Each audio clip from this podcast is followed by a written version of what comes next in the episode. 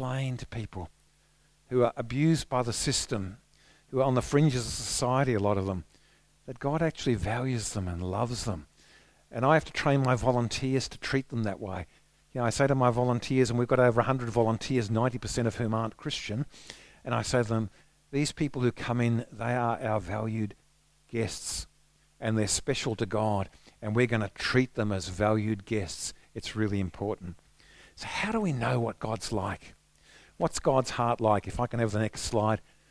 There's a passage in Hebrews. It says, In the past, God spoke to our ancestors through the prophets at many times and in various ways. But in these last days, He's spoken to us by His Son, whom He appointed heir of all things, and through whom He also made the universe. The Son is the radiance of God's glory and the exact representation of His being. If I ask the question, What is God like? And what's His heart towards the lost like? The answer is, Look at Jesus. Look at Jesus. And that's what we're going to do tonight. We're going to look at Jesus. Now, imagine the worst possible person you possibly could. Well, you probably can't because you don't live in the same century that Jesus lived in. But if I were to ask a Jewish person living in the days of Jesus what the worst person in the world would be, the first thing they would say would be, it must be a woman. Because you see, they, they thought women were really bad. You know, a famous, uh, a famous rabbi said, you know, God made three beasts of burden the donkey, the camel, and the woman. And uh, a famous Pharisee once stood up and prayed and said, Lord, I thank you that I'm not like thieves, and I'm not a murderer, and I'm not a woman. Yeah, it was a very common prayer because they didn't value women very much. If you had to choose a woman who represented somebody who was the most unacceptable, who would you choose? Well, you'd probably choose a prostitute, wouldn't you? Because prostitutes in those days were truly looked down upon. So imagine Jesus meeting a prostitute. And imagine that prostitute doing things that are completely socially unacceptable in that society. What would Jesus' reaction be? What's the heart of Jesus to the very lost, to the very broken, to someone on the fringes of society. Just listen up, I'm going to read a little passage from Scripture from Luke chapter 7. It says, One of the Pharisees invited Jesus to have dinner with him, and he went to the Pharisee's house and reclined at the table. Know, I love Luke because there's so much in Luke, but there's also stuff here that's important because it hasn't been said. And one of the things that's not said here is that the Pharisee, when he invited Jesus to have dinner with him, honored him and gave him a bowl to wash his hands and something to wash his feet and to clean his face and put perfume on him because that's what you did when you invited a guest. Didn't do that. And you'll see that later on. See, the reason he didn't do that was because he really wanted to embarrass Jesus. He'd set up this dinner party, and at this dinner party there were all these all these Jewish people, probably Pharisees and rabbis and Levites and all sorts of people, and they were lounging around on the floor because they used to sit on cushions, and the table was laden with food, and they watched Jesus come in, and they're smirking to themselves because they see Jesus just being humiliated because Simon says, Come in, Jesus, come and sit down, but doesn't even offer him the basic necessities, doesn't offer any politeness any proper welcome. He's trying to humiliate Jesus. And then something extraordinary happens. Something extraordinary happens. Jesus, they probably didn't even expect Jesus to come in. They expected Jesus to be offended and walk away. But Jesus didn't. He reclines at the table. A woman in that town who lived a sinful life learned that Jesus was eating at the Pharisee's house. You know, I love our English translations a woman who lived a sinful life.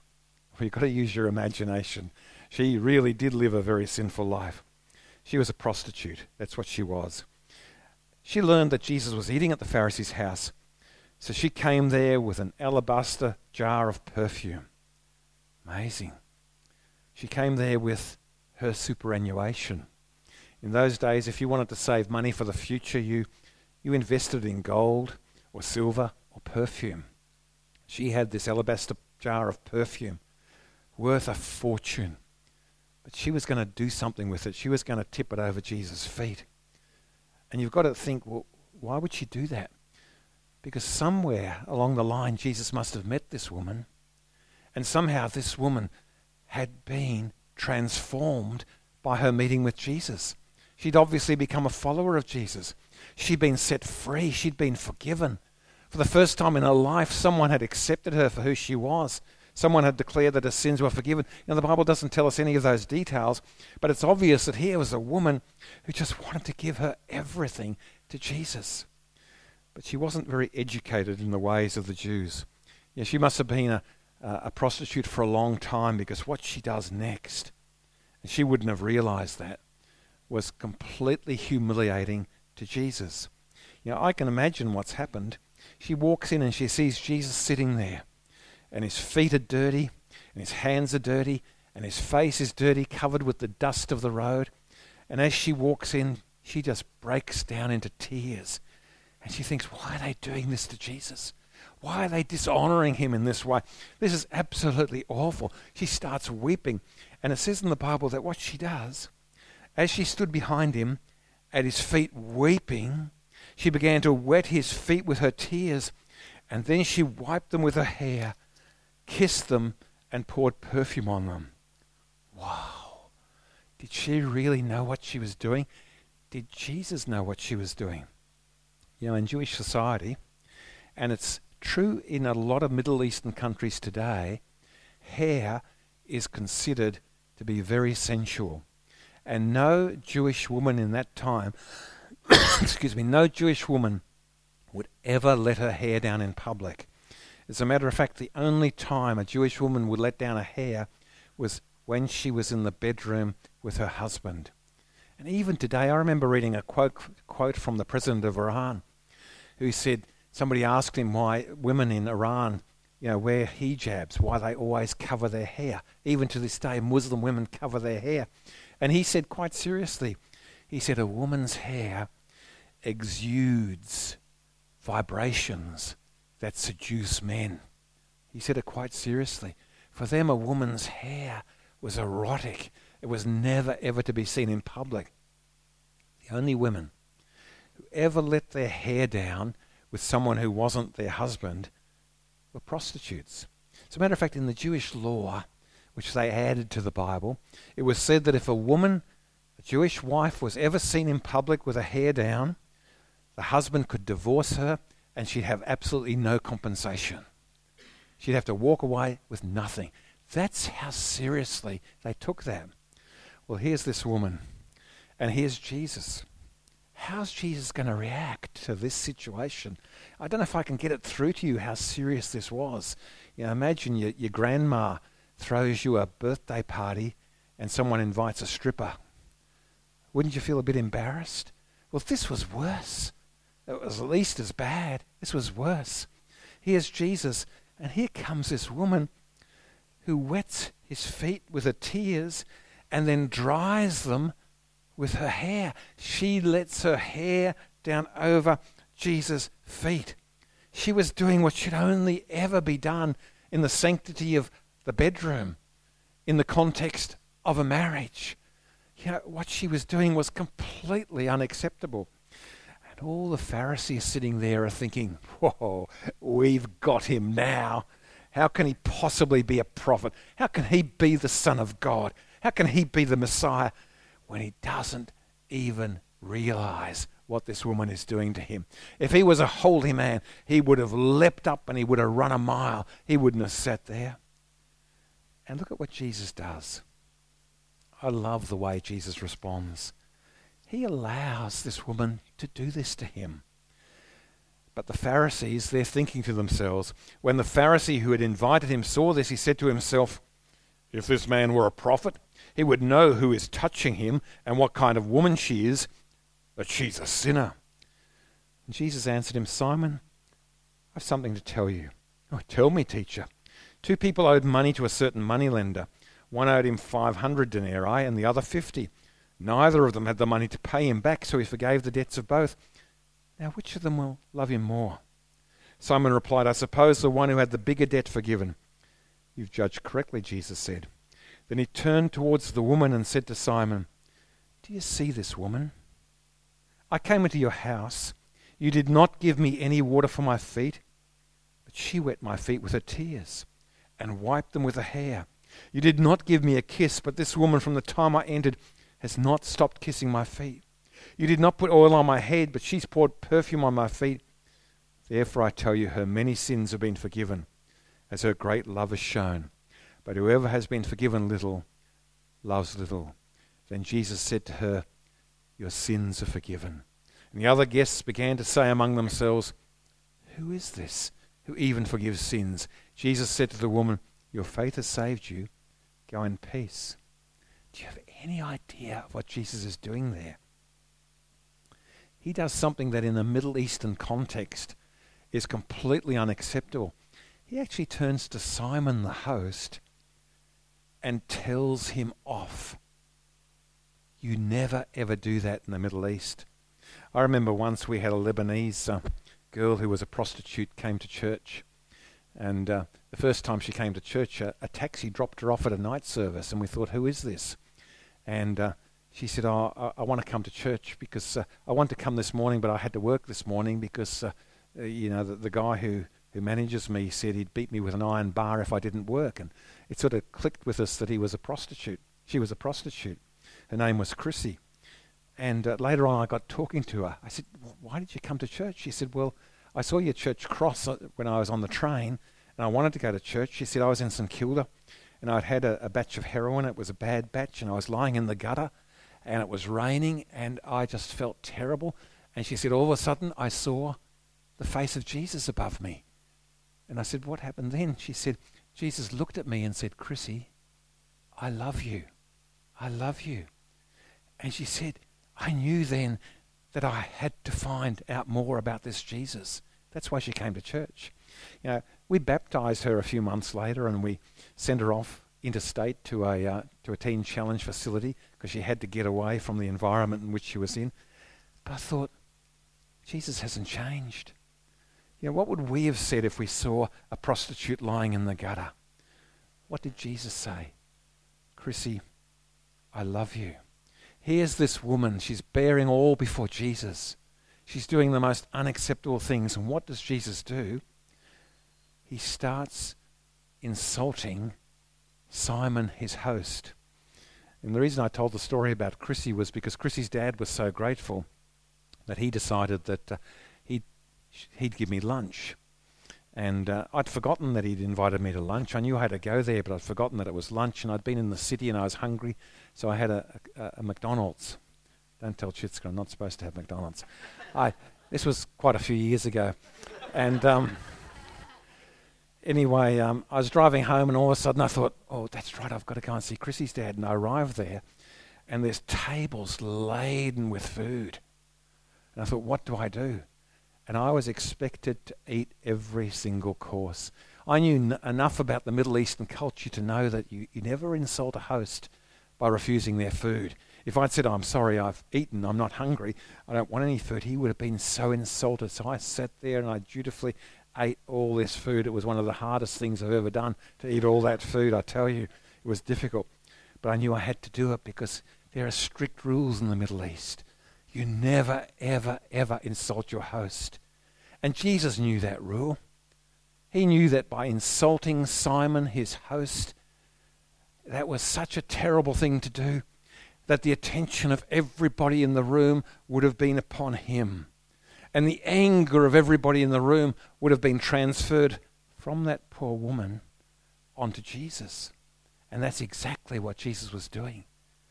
What was Jesus doing? What's the heart of Jesus? He wanted to make sure that that woman could get away because he knew that if she'd stayed there, they would have stoned her to death. They would have killed her. They wouldn't have thought twice about it. So Jesus insults Simon. He tells him off. He says, You didn't give me anything for my hands or my feet. You didn't give me perfume for my hair. He's insulting Simon. And they all turn on to Jesus and that while Jesus is speaking, he quickly turns to the woman and says, Your faith has saved you. Go in peace. You just go. And they were angry with Jesus. So very, very angry with Jesus. What's the heart of God for the lost? What's the heart of Jesus for the lost? For Jesus, his heart is one of incredible compassion. Doesn't matter who you are. It doesn't matter what you've done. It doesn't matter where you've been. Jesus loves you. You know, there's a beautiful passage in the Bible that says, For God so loved the world that he gave his only Son, that whoever believes in him shall not perish but have everlasting life. Guess what? The Bible means it. Jesus means it. Anyone who believes in me will be given the gift of eternal life. It doesn't matter who you are or where you've been. I remember when we came, um, must be more than 30 years ago, we came to, to Victoria. One of the first things that we did was we went to a Don Francisco concert. I don't think there's anybody here that's old enough to have been at that concert. But have you ever heard of Don Francisco? Oh, Mariska has. Because I used to play his records all the time. Brilliant, brilliant records. Don Francisco was an up and coming musician, brought up in a Christian home, and he went to uh, California, he went to LA, and he said, I got into everything that LA had to offer. I got into song, I got into, I got into wine, women, and dance. He got into drugs. And he said, I, I felt so low. I fell so low, he said. I was sitting in my motel room one night and I was contemplating suicide. And he said, God suddenly spoke to me. He said it was a voice. Don't know whether it was audible or in his heart. But he said, God spoke to me. And God said, Don, I love you. I love you. Isn't that incredible? You see, that's God's heart for the lost. I was standing outside Pentridge Jail one day waiting to go into J Division. And there's a guy next to me, and I thought he might have been Bert Newton because he had all these sprouts of hair growing out of his head. It was the days when Bert Newton was having hair transplants, but it wasn't Bert Newton, but it was an ex ABC radio announcer. And I'd recognize his voice. And he told me his story. I said, How come you're here? He said, I'm coming in to visit people because I want to tell them about Jesus. And he told me his story. He says that when he lost his job as an ABC announcer due to alcoholism, he got really, really depressed. And he said, One day, he said, I filled the bath with water and I was going to commit suicide. I was going to cut my wrists and kill myself in the bath. But he said, Before I went into that bath, he said, I want to have a shower because I wanted to be clean. He was a very fastidious man. And he said, I was standing in the shower, and all of a sudden this song came into my mind. He said it was a song that I'd learned as a little child. Jesus loves me, this I know, for the Bible tells me so. Jesus, lo-. he said, I started singing that song over and over and over again in my head. Jesus loves me, this I know, for the Bible tells me so. And he said, all of a sudden a light bulb went on in my head. Jesus loves me. Jesus loves me. This I know, for the Bible tells me so. And from that, he came to know Jesus. You know, that's the heart of God. I challenge you to find anyone in Scripture who was down and out, who was messed up, who was in trouble, whether they were rich or whether they were poor, whose Jesus' heart did not go out to. It even went out to the Pharisees. He even longed for them to come to him, but they wouldn't. Some did, like Nicodemus and Paul. But you know, when, when you look at Jesus, when you look at Jesus, his heart always went out to the broken. I was coming home from hospital one night many, many years ago. Chitzka had had a, a big operation, and her operation was in the Alfred. And uh, I switched on the radio and uh, I switched on 774, but the football was on and I couldn't stand listening to the football. I mean, it's terrible how the poor South Australians had to lose, wasn't it? Why can't everybody win? You know, you, you, you watch their hearts being broken, and I think this is awful. Be good if everybody could win. But um, the football was on, so I switched on to, I switched on to, I think it's 721, you know, ABC um, National. And this guy called John Tavener was on and he'd just written a symphony. Now, I'm not one to listen to a lot of symphonies, but as he began speaking, I thought this is really interesting. he, he said he'd lived in Greece for many years, and he said in Greece there's a prayer that people pray. And it's just about every Greek family prays it. It's a very simple prayer. It's Jesus, Son of God, have mercy on me. Jesus, Son of God, have mercy on me. And he said, I wanted to take that prayer and put it to music. And uh, then I wanted to find a singer who could sing it in five different languages. And the singer he found was Bjork. Now, I'm sure you've heard of Bjork. You mightn't have heard of Don Francisco, but have you heard of Bjork? I mean, I've listened to her. I wasn't sure whether she was singing or she was in pain because she's got that gravelly voice. But she began singing those words, and I'll tell you what, my heart just broke. My heart melted. Jesus, Son of God, have mercy on me. You, you can actually look it up. It's called the Jesus Prayer. It's on the internet. It's powerful. She sings it in five different languages. Jesus, Son of God, have mercy on me. I got home that night and I opened my Bible and I thought, I want to see where this prayer is in the Bible. It's everywhere in the New Testament. You've got blind Bartimaeus, the son of filth, sitting outside Jericho because he was so unclean that they wouldn't even allow him in the city.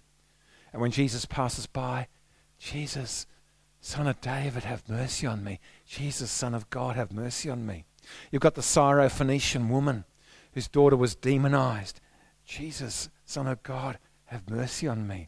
Again and again, the broken and the wounded pray that prayer, and Jesus always answers. Because what's his heart for the lost? It's to reach out. You've got Zacchaeus who climbs a sycamore fig tree, which was considered by the Pharisees to be unclean. And Jesus says, Come. He wanted to see Jesus, and Jesus said, Come, I'm going to have dinner with you. It doesn't matter whether they were lost and rich or lost and poor. It doesn't matter whether they were prostitutes or tax collectors or drunkards. It didn't matter to Jesus. Jesus said, I've come to seek and to save the lost. Yeah, he was gathering. He was gathering people around him, and the Pharisees complained and said, Jesus eats with sinners. He eats with, with, with sinners and tax collectors.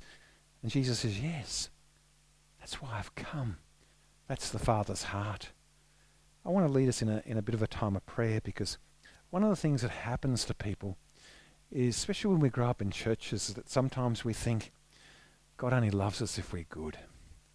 And we fall away, and maybe nobody else knows about the things we've done. We get into stuff that's not very nice, and we think, God can't possibly love me anymore. Think about Chrissy lying in the gutter, a drug addict, a prostitute. And Jesus appears to her and says, Chrissy, I love you. Think of Don Francisco. There he is in a motel room thinking that he's going to kill himself. And Jesus says, Don, I love you. I want you to pray this prayer with me, but I want you to put your own name in this prayer. Because sometimes we need to. Sometimes we find it so hard to forgive ourselves and to receive the love of Jesus. We're just going to pray that, that beautiful, those beautiful words of Jesus. And uh, I just want you to say it with me. You can just say it in your heart if you like, or you can say it out loud, but put your own name there. For God so loved me. Put your name there. For God so loved Keith. Put your own name there. That when he believes or she believes in me, he gave his only son. That when he believes in me or she believes in me, when you believe in me, you receive the gift of eternal life. God loves you. He loves you beyond what you can ever imagine, what you can ever know. As you're sitting here, you might think, God can't possibly love me. He doesn't know what I'm really like inside. He doesn't know the things that I struggle with, the failures that I've had. Well, I want to tell you tonight that God does. Jesus does. And actually, Jesus' heart is for you. It's when you battle, it's when you're broken, it's when you fall down that's when Jesus says, Come on.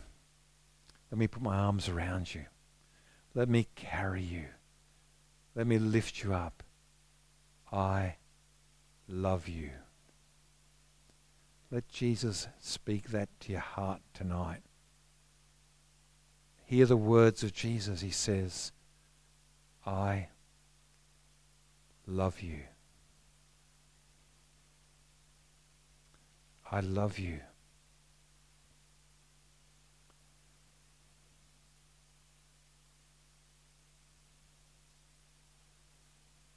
You know, some of us have put things into little boxes. We've locked those boxes because we think if, if anybody knew, God wouldn't love me anymore.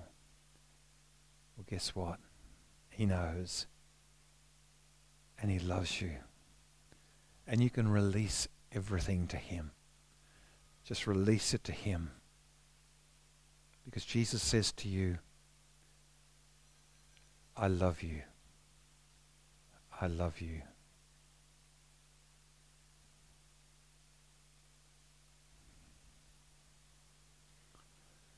You know, there might be somebody sitting here tonight, and you think to yourself, I'm just a big hypocrite. Well, guess what? Jesus is looking at you and saying, But I love you. I love you. You might think that you have to act to cover up stuff, but I know who you are. I know the very depths of you. I've known you since the beginning of creation. I've known you from your mother's womb. And I love you. There's no one too low, no one too sick, no one too bad. No one can fall beneath the love of Jesus, who died that we might live. Thank you, Jesus. Thank you, Jesus. Lord, I pray that you just pour out upon every one of us the knowledge that we are just so deeply, deeply, deeply loved by the Father and by Jesus. And we thank you, Jesus. Amen. Amen.